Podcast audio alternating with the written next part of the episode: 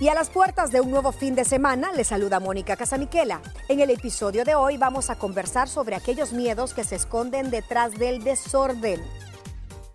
Y bueno, pues dicen que varios de los grandes genios han sido un verdadero monumento al desorden. El escritorio de Einstein o el de Mark Twain, entre otros, eran un auténtico nido de arañas o nido de guacalchillas, como usted quiera eh, tropicalizarlo. Objetos por todos lados, papeles revueltos, acumulación de basura, en fin, todo hecho un caos.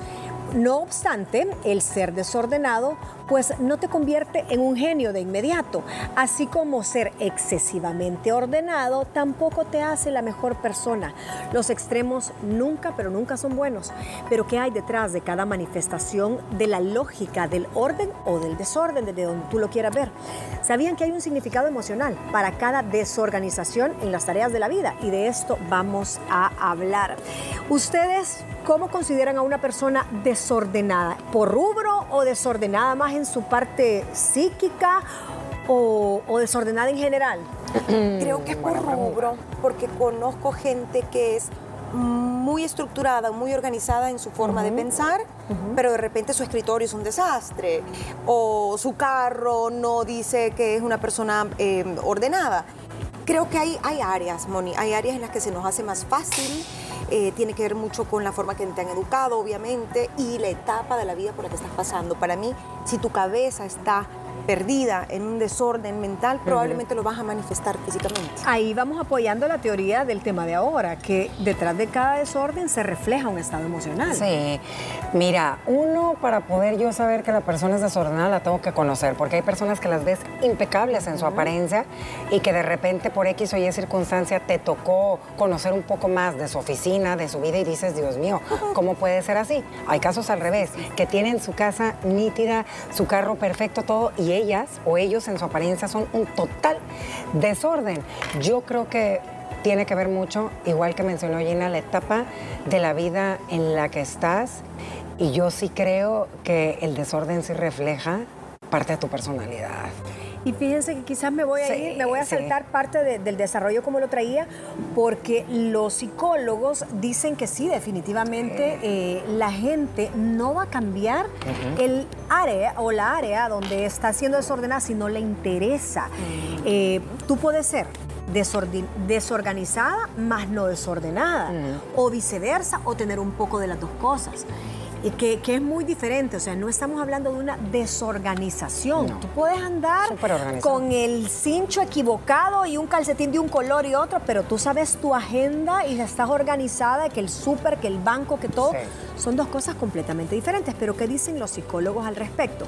Primero, que falta, que hace falta, según ellos, que para una persona que sea ordenada tenga un sentido para este desordenado el adquirir este hábito, si para él o para ella no le va a sumar a su vida, nunca lo va a cambiar. O sea, que usted no esté tratando de que ese esposo, que esa novia, que esa mamá, que esa hija sea ordenada en el closet, en las finanzas, en el tiradero de la casa, si para este, este sujeto no representa algo verdaderamente Que le quite la paz. Mira, algo dijo Gina y es bien interesante. Creo que con el ejemplo se predica y cuando te inculcan desde pequeño el orden, ¿verdad? Ay, ojo, porque aquí voy a entrar a, hacerles yo una pregunta a ustedes. Tus papás pueden ser muy ordenados. Siempre viste un orden en tu casa. De chiquito tú ponías tus zapatos donde iban y todo. Creces y eres un total desorden. Ahí, ¿qué es lo que estará pasando? Es lo que digo yo. O hay niños que vivieron en una casa sumamente desordenada, con unos papás sumamente desordenados y son el lado opuesto. Te voy a decir que eso pasa, pero sabes que primero una cosa es ordenar uno y otra es que te ordenen. Y creo que muchos a cierta edad nos acostumbramos a que siempre hubiera alguien que ordenara o te echara la mano. La mamá, por ejemplo, me andaba detrás de todos los juguetes y tal. Y creo que de repente, si no es algo que a, ti te, moleste, se te olvida y decís, bueno, así viví, pero la verdad es que no me molesta vivir en este desorden. Y tenés tu propio patrón, digámoslo así, de orden o desorden. Lo otro también es que creo que hasta que viví solo, ya siendo adulto, te empiezan a molestar ciertas cosas del desorden que antes. ¿Cuál será el detonante? No sé, a lo mejor Gina lo dijo Gina lo dijo, te acostumbraron a que otras personas te ayudaran y, que siempre... ajá, y ahí tienes que sobrevivir, ok, se quedó esto y usted lo hace. Incluso si vaya uno en la universidad o si usted de pronto vive con amigos o piensa en tu hijo en la universidad, igual Sí. No importa el desorden, o sea, puede estar la ropa sucia de uno una semana dentro de la lavadora y vos solo la quitabas, la tirabas y metías la tuya y no te importaba. Pero en el momento en que no hay nadie más, creo que sí te volvés un poquito más piqui en eso. Sí. Vas siendo tal vez más conscientes de aquellas necesidades básicas para sobrevivir como una persona normal. Porque tal vez, vas, porque a mí en mi casa, cuando vienen mis hijos de viaje, ya me ha pasado. En la lavadora les meto yo la ropa a lavar y les digo, vaya niños, cada quien saca lo suyo ahí se queda. Hay que volverla a lavar para, porque ya agarra olor casi que a podrido. Ahora, si tú vas a su casa, no. Está eh, lavada. Está lavada, tal vez no bien lavada, tal vez no gastan bien el detergente probablemente sí la, la, tienden mal, pero sobreviven. No de una manera ordenada, pero ahí van sobreviviendo. Sí, porque se dieron cuenta que no está la mamá. ¿Y qué pasa con aquellas personas que dicen, es que en mi desorden yo encuentro el orden? Les creo. Yo también, yo he visto gente, sobre todo la gente que trabaja en, no sé, ponerle que en tu casa tienes tu escritorio y eso. Yo me acuerdo mucho de mi abuelo que casi que nadie podía entrar ahí ni limpiar, ¿no? Él tenía prohibido. Pero las veces que alcancé a ver lo que había ahí, que eran libreros de libreros, em, era ingeniero civil, no, y sí, ¿cómo encuentra sus cosas aquí? Y sí, y tenían prohibido tocar porque él sabía dónde estaba tal lapicero, aunque tuviera 100 lapiceros tirados en el suelo. Y varias gente que conozco es así. O sea, cuando yo me voy a maquillar, solo yo sé dónde tengo mi desorden. Yo agarro toda y sé que la bolsa donde están los pintalabios y vengo y pongo, eh, saco todo, saco brocha, saco base, saco corrector, tema de ojos y lo voy poniendo por rubro, o sea, todo lo que es ojos, cejas, pestañas, ta, ta, ta. Pero cuando me empiezo a maquillar, todo se va revolviendo. Yo solo con una mirada en mi desorden sé dónde, lo voy está? poniendo. Tengo una gaveta que es la gaveta del orden, fíjate. Es una gaveta a donde no me pueden tocar las empleadas, solo yo sé qué tengo ahí. En adentro de la gaveta tengo como unas cajitas y en cada cajita tengo en un aritos, en otras cosas así. Y eh, cuando me quieren guardar algo, no, vos lo estás agarrando de bodega. Esa es mi gaveta del orden y a mí me da paz mental. Porque sabes que ahí siempre vas a encontrar lo que y Pero si todo esto lo trasladamos al Feng Shui o a otras disciplinas, a otras creencias o inclusive a la parte psicológica, emocional, todo tiene una connotación. Vamos a hablar de qué lugar desordenado en tu vida significa la parte emocional que mm. estás viviendo. Dicen por ahí que comencemos con eh, el desorden concentrado en la cocina. Mm como esa nota introductoria que dijimos, no, no, ninguna de las tres puede vivir así. No. ¿Saben qué significa? Fragilidad emocional. Ustedes no han visto los programas de las, las compulsivas, las personas... Los acumuladores. Los acumuladores compulsivos. Casi siempre el mayor problema radica ahí en la cocina. Y la verdad es que, bueno, podemos hablar hasta de higiene y salubridad, pero Totalmente. concentrándonos en esta parte de aquí, para mí, eh, sí, es una persona Em, inestable emocionalmente, frágil, como tú decías, probablemente eh, con alguna enfermedad, algún trastorno, algún tipo de personalidad como hipersensible que se desborda. Y, y me pareció interesante lo que decía, porque uno dice, pero ¿por qué no su cuarto? porque la cocina, ¿no? Sí, las personas que han tenido una pérdida y no han logrado salir y superar esa pérdida, casi siempre la cocina ah, es, el núcleo del desorden. Es que si tú te pones a analizar un poquito por qué el núcleo es el corazoncito de la mayoría de los hogares, quiero pensar yo, uno, porque es el tiempo donde más comparten en familia y dos, porque tú, las personas, aquí como la chef no lo ha dicho, en el momento que la gente cocina o que tú comes o te preparas un café o algo, canalizas emociones. Exacto. Entonces yo creo que ahí es la manera a la mejor y de sacar el, estrés y, la tristeza que conlleva. ¿Cuántas personas con ansiedad no se dedican a comer? con depresión no se dedican a comer. Yo quiero pensar que también va ligado de esa manera. En la cocina, y llámese cocina, desde la forma en la que preparas tus alimentos, la salubridad, todo, hasta la decoración como tal o la acumulación, refleja es una extensión de tus emociones. Así que, ojo, concluimos con el primero, desorden en la cocina, es mm. fragilidad emocional o estás pasando un momento duro emocionalmente. Segundo, caos detrás de las puertas significa miedo a ser rechazado. Yo tengo atrás de mi baño como un perchero colgado eh, y ahí tengo como el poncho, cuelgo como de repente la pijama. Si hay algo tirado, en vez de que esté tirado, prefiero ahí. Entonces ahorita que leí esto me asusté. Pero no, yo, entonces, yo siento que sería otro tipo de acumulación, De que, ay, ahí viene mi mamá como los niños chiquitos. Todo, todo, todo, juguetes, la ropa. Y que de repente te echas un clavado y dices, aquí hay de todo. Pero no creo que eso sea un desorden. Esa imagen de las películas que, que si abrís el closet se te viene todo encima. todo. Eso me pienso yo. Yo también. O las bodeguitas que hay en algunas casas chiquitas. Debajo de las escaleras. o debajo de las escaleras. Ahí metes todo. O sea, detrás de cualquier puerta. Sí. Sí. Bueno, y atrás de la puerta de tu cuarto, ¿qué podría estar? Mira, hay gente que mm. tiene colgado carteles, calendarios eh, impresos para irlos así. Postres, los 90. Mucha gente y los adolescentes saben que tienen calcamonías. Los niños tienen calcamonías, tienen los medallas. medallas, las estrellitas con que, apagás y que brillan. Al marido escondido también. Sí, el otro escondido, al de la puerta. ojo, porque eso significa miedo a ser rechazado por los demás o que existe esa sensación que está siendo vigilado. Número tres, ¿qué pasa si su desorden está justo al abrir la puerta principal de su casa, a la entrada? Hay temor a relacionarse con los demás. Pero como qué tipo de desorden podría haber a la entrada, en, el lobby de una casa. Quiero pensar, bueno, no sé, si pues sabemos que lo que pasamos en el confinamiento, todos nos quitábamos el calzado y había personas sumamente ordenadas que tenían hasta su, y hay otros que tú sacabas esto, sacabas el calcetín. Quiero pensar que las personas que están acostumbradas a dejar su calzado de manera no ordenada en la entrada de su hogar, a las que dejan todo, las mochilas, a las que dejan los sacos, todo en la pura entrada.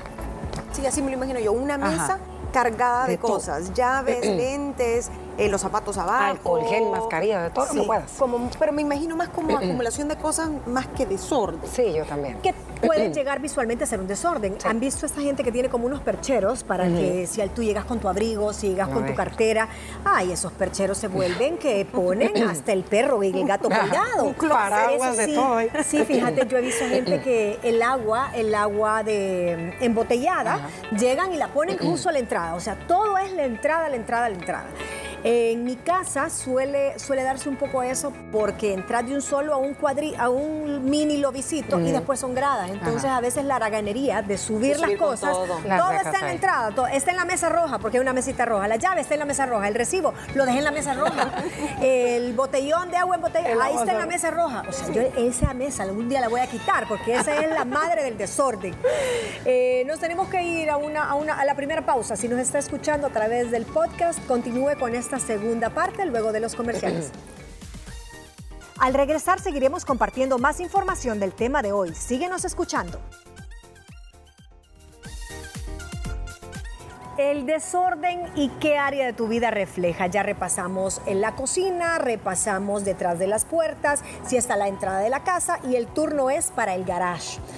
La zona del garage dicen que es cuando tú tenés apiladas las cosas, que si libros, que si tenés llantas, que si tenés eh, cuchumbos viejos, significa temor a lo novedoso. Sí, es que en las bodegas es donde tú guardas lo más antiguo del antiguo, tu primera vajilla, tu primera mecedora, la cuna de tu primer hijo, el nieto, los adornos de Navidad. Yo creo que es bien sentimental ya y sobre todo pues uno de mujer, el entrar a esos lugares son bien personales, ahí cuentan tu vida completamente pero sí creo que es una costumbre universal. Miren los hombres que no tienen en, las cocheras. La bicicleta, la planta vieja eléctrica que ya no sirve, la, llanta, la escalera atravesada colgada. de todo. La caja de herramientas, las tejas que algún día van a poner. Pero si, Pintura si está ordenadito está bien. Sí. Pero esto habla de tenerlo así como en torrecitas. Sí, que no encontrás nada. Yo creo que todos eh, tenemos en nuestro hogar alguna parte que esté más desordenada y en mi caso, si tú me preguntas a mí, creo que es mi bodeguita y creo que no está tan mal. No, o sea, eh, pero sí, ahorita que tú dijiste eso, Gina, Sí, es, es, un lugar donde veo el kirikú, lo veía porque ya no. Entonces veía el, primer peluche de y yo, ay. Pero entonces creemos y coincidimos que sí tiene que haber un lugar destinado al desorden. Sí, totalmente correcto. y que no esté a la vista. Sí, que no te quite tu paz. Yo mi lugar de desorden te podría decir que son como mis canastas a donde meto mi bote del pelo, del spray, el champú, eh, o a donde tengo mis, mis colas, mis diademas. Desorden. Sí pero todo ordenado. Pero está todo así, el bote así. Sí, pero yo sí creo que es válido, obviamente, no caer estos extremos, ¿verdad? del desorden, como vimos en las imágenes. Pero sí creo que todos tenemos algo de desorden. Claro. Miren, y algo que, viene ahorita a continuación, sí me hace todo el sentido. Los pasillos. Para mí los pasillos son como vasos comunicantes entre dos áreas de la casa. El comedor que conecta con la cocina o área B con área C conectado por un pasillo. ¿Qué significa esto? Que tiene que fluir, tiene que fluir luz, tiene que fluir tráfico de personas, aire. tiene que fluir aire. Y si tú pones algo en ese vaso comunicante, ¿qué creen que significa? Romper relación, miedo al compromiso o relaciones rotas. Por ahí vas, mala comunicación interpersonal. Por ahí. Falta de comunicación. Ah, no puedes decir lo que te sientes bloqueado. Y, a mí sí, y es algo que yo no soy una persona, no me considero una persona muy eh, estética en el tema de espacio y eso, pero niñas, a mí sí me molesta cuando voy en un pasillo ver muchas cosas. Como campo de batalla. Sí, que te pero aunque, estrecho. Sí, pero aunque estén pegadas a la pared. Que, el jarrón, que la candela, que el, no sé, el espejo, que la silla, que la mesa. Y vos vas caminando y vos vas entre esas cosas. A mí no me gusta ese. Me encantan los pasillos libres. Fíjate que ahorita que, que estás. De falta de comunicación. Que estás tocando este tema del pasillo, creo que todas las que están en etapa de crianza con bebés y todo este rollo, eh, tu casa se vuelve un campo de batalla. Por más ordenada que sea, llega un momento en que dices, ¿sabes qué? Hace 10 minutos yo ordené todos estos carritos. Prefiero patinarme otra vez en el carrito que estar todo el día con dolor de espalda. Entonces, pero a lo que voy, ok, hay desorden, pero todo tiene que volver a su lugar. Y el pasillo es uno de los lugares donde más desorden suele haber con los niños porque son pistas. Exacto, son, pistas, son de todo. El siguiente es cuando tenemos el desorden en el comedor. El comedor siempre lo hemos como ubicado eh, como el corazón de donde muchas familias comparten. Pues precisamente si tenés desorden en el comedor, la familia ejerce demasiada influencia y quiere controlar a todos los integrantes. Ahí solo me pongo a pensar en una familia eh, alrededor de la mesa, con el patriarca en, la cabecera, y que no vayas a empezar a comer hasta que no llegue el último primo lejano. Sí, como que un, eh, no desprendes esos lazos y está, no sé, la suegra o la mamá o el papá todavía mandan esa casa. Y Pero, yo he visto mucho desorden que la mesa del comedor la agarran para banqueta de todo. Hacer tareas, está la, la, cartera de, de, la señora, están las compras que hizo la semana pasada, están los juguetes de los niños, está, sí, yo a mí también me ha tocado ver. Y es como que, ¿por dónde me puedo sentar aquí? Es como, ¿puedo mover esto? Y ponen floreros y ponen la cartera y te ponen todo. El siguiente es el desorden en toda la casa, una casa desordenada, como la que nos presentó Vero en la nota. O sea, no solo es atrás de las puertas, es en la cocina, es en los pasillos y todo. Significa enojo frente a la vida, desidia con uno mismo. Apatía total. Sí, ¿sabes qué? Yo tiendo a relacionar eso con suciedad, niña. Siento que una casa totalmente desordenada es una casa, por ende, sucia o sea, porque si no eres ordenado no limpias, porque no te interesa, porque acumulas de todo. Entonces, si no, y más las personas que suelen tener algún tipo de alfombra. Imagínate, y tienen mascotas, niñas. Échale eso y tienen jardín. Me ha tocado ver mucho, y eso no sé si lo traes por aquí, Moni, cuando tienen sus jardines como si fueran garage. No, no lo traigo, pero hay de tener también, su simbolismo. De todo, o sea, que tienes ahí de todo y dices, bueno, ¿y aquí dónde quedó el jardín? Un día deberíamos hacer el desorden en el jardín. ¿Qué significa? Porque ¿Qué significa? ahí, ahí ha de entrar que si la grama la tenés eh, seca, que si no tenés las plantas en tal sintonía, pero bueno, eso va a ser otro tema. Sabe que si usted tiene desorden en la sala, significa miedo o rechazo a establecer relaciones con los demás o abrirse al mundo. Para mí la sala sí es como un templo. Mi sala me gusta tenerla súper bien. A veces en la mesa del comedor sí pongo una que otra cosita, pero mi sala casi siempre a mí me gusta tenerla bien. Yo también. Es, y además es como la carta de presentación cuando recibís a alguien, lo pasás a la sala. A la sala. Sí creo que eh, yo también es la parte que más me esmero en, también en decorar. Eh, de pronto sí tengo otra salita ya como más familiar, más chiquita, esa no me importa tanto que no esté pulida. Pero, pero sí, yo también. La sala sí. sí la sala sí, se lleva como las medallas. Sí. Si usted tiene en el escritorio de trabajo, ¿qué tal si su casa está nítida? Si su casa es un espejo, pero usted es un desorden en su escritorio. Dice que es frustración y deseo oculto de querer controlarlo todo. Los escritorios de Mark Twain y de quién más decían que de Einstein, de Einstein. eran un relajo, o sea, son personas genios que quizás están concentrando su energía en su inteligencia. Y no les quita la paz ver eso. No les quita la paz ver eso porque de seguro con ver una hoja ya saben todo lo que dicen. Sí, en, su desorden está el orden para ellos. A mí ese no me preocupa tanto, fíjate, del, escritorio, por lo menos es solo el escritorio, ¿no?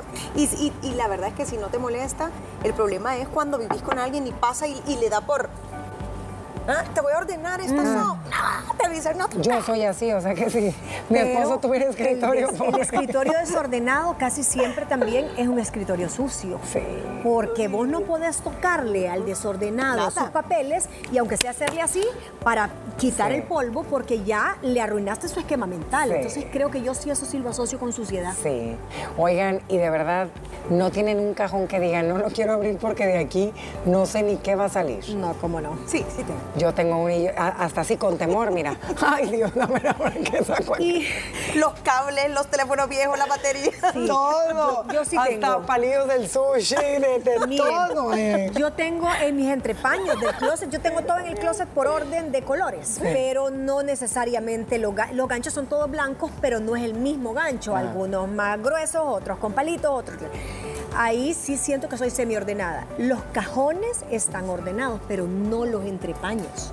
El entrepaño que tú ves y que esto está todo lo negro, todo lo blanco, pero yo sé que si es una camiseta negra la que me quito, lo pongo en la pila negra pero no necesariamente doblado como esa boutiques que lo encontré, que sé que ahí está lo negro, aquí está lo blanco, atrás están los shorts, arriba las pijamas y ya. Aunque esté hecho nudo, pero ahí Aunque esté hecho nudo, pero, está, en el bloque negro. Me pasa con las pijamas y con la ropa de ejercicio.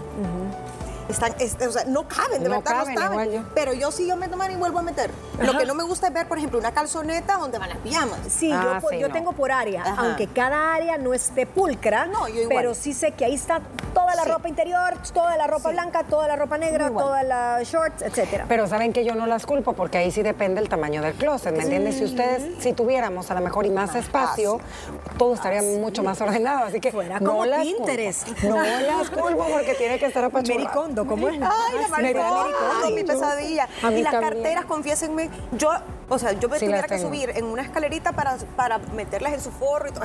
Ya, ya, a veces llego y Fíjate que yo no tengo muchas carteras y las que tengo las tengo abajo en el closet, completamente opuesto a ti, y las tengo así como paraditas, ta, ta, ta, y que en su bolsa cada una. Yo sí las tengo arriba, pero yo sí me subo escalerita. y las tengo así. A puro pulso.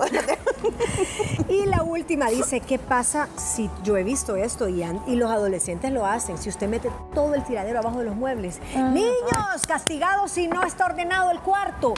Y metes todo abajo de la cama. Sí.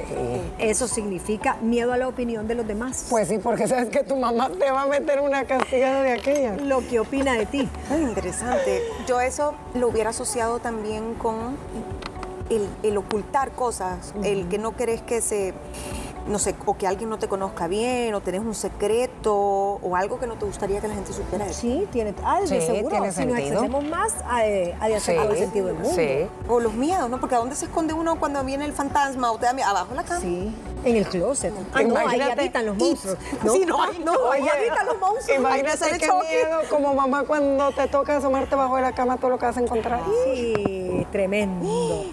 Y lo último es, todavía tenemos tiempito, ¿verdad? Tenemos un par de minutos. ya hablamos de todos los lugares de la casa, o al menos los más comunes, y a dónde se asocia ese desorden.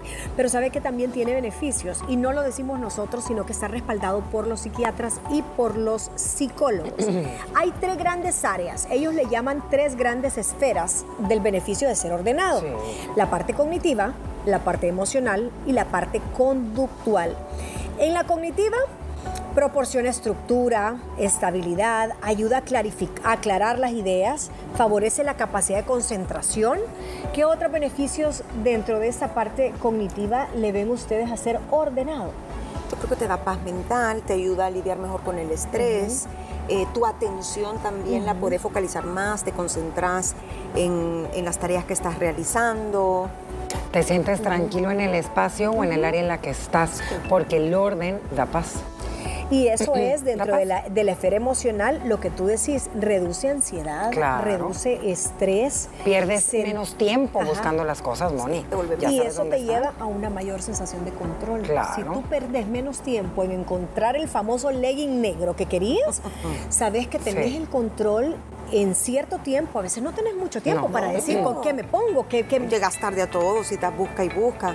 Emocionalmente sí, yo creo que tiene que ver con, tranquilidad. Sí. Y conductual te hace más efectivo. Sí, dice que te, te, vuelve más focalizado en la tarea que estás realizando en ese momento, produce la optimización y distribución de los tiempos, que es lo que dice Gina, sos una persona más efectiva creen que se necesita ir al psicólogo para volverse ordenado. Te podés volver ordenado, pero así, así de tipo no mericondo, pero tenés que pasar también por otro extremo emocional para volverte como compulsivo. Fíjate que hay personas, y ustedes lo mencionaban, que a ellos no o a ellas no les quita la paz, el desorden en su vehículo. Entonces son felices así. Pero eh, no es porque anden emocionalmente mal, ¿me entiendes? Sino porque ah, para ellas hay otras prioridades pero, por ejemplo, si es una persona que todo su hogar lo tiene de esta manera, creería que sí tienes que acudir a pedir ayuda porque tarde que temprano eso va a afectar tu salud también. Imagínate tener una mamá que no sea, que tu hogar te lo tenga todo desordenado. O se imita o te vas al otro extremo. Totalmente. Yo creo que sí puedes aprender a ser más ordenado de lo que sos pero cambiar de un extremo a otro, uy, sí me parece casi imposible. Sí. O igual de preocupante. Sí. O igual de preocupante, porque ¿cuál es la razón de irte de un extremo a otro? Porque hay gente que de verdad es obsesionada, que tiene un toque que no puede ver, pues sí, ni, ni esta taza aquí, sino que tiene que estar aquí. Y eso no es vida. O entran a una casa y que el cuadro está torcido y que le hacen así. Sí. Ay, sí. Pero no te da nervios. Aunque sea casa ajena, ver el cuadro torcido. Asesino en serie. Sí.